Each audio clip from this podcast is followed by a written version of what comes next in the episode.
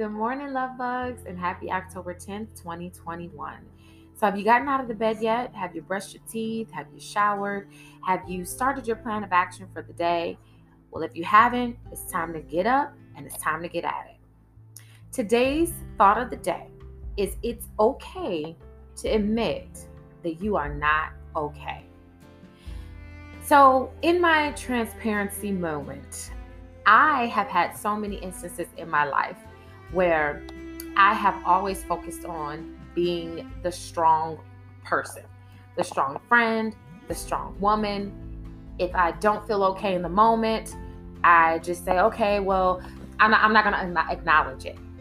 And today I wanted to really share the importance of acknowledging and admitting when you are not okay.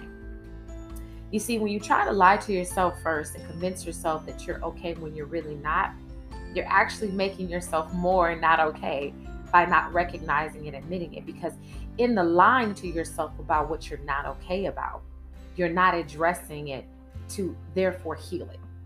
So it is very important that you take the time to admit that you're not okay when you're not, so that you can go about the steps of healing what's not making you okay.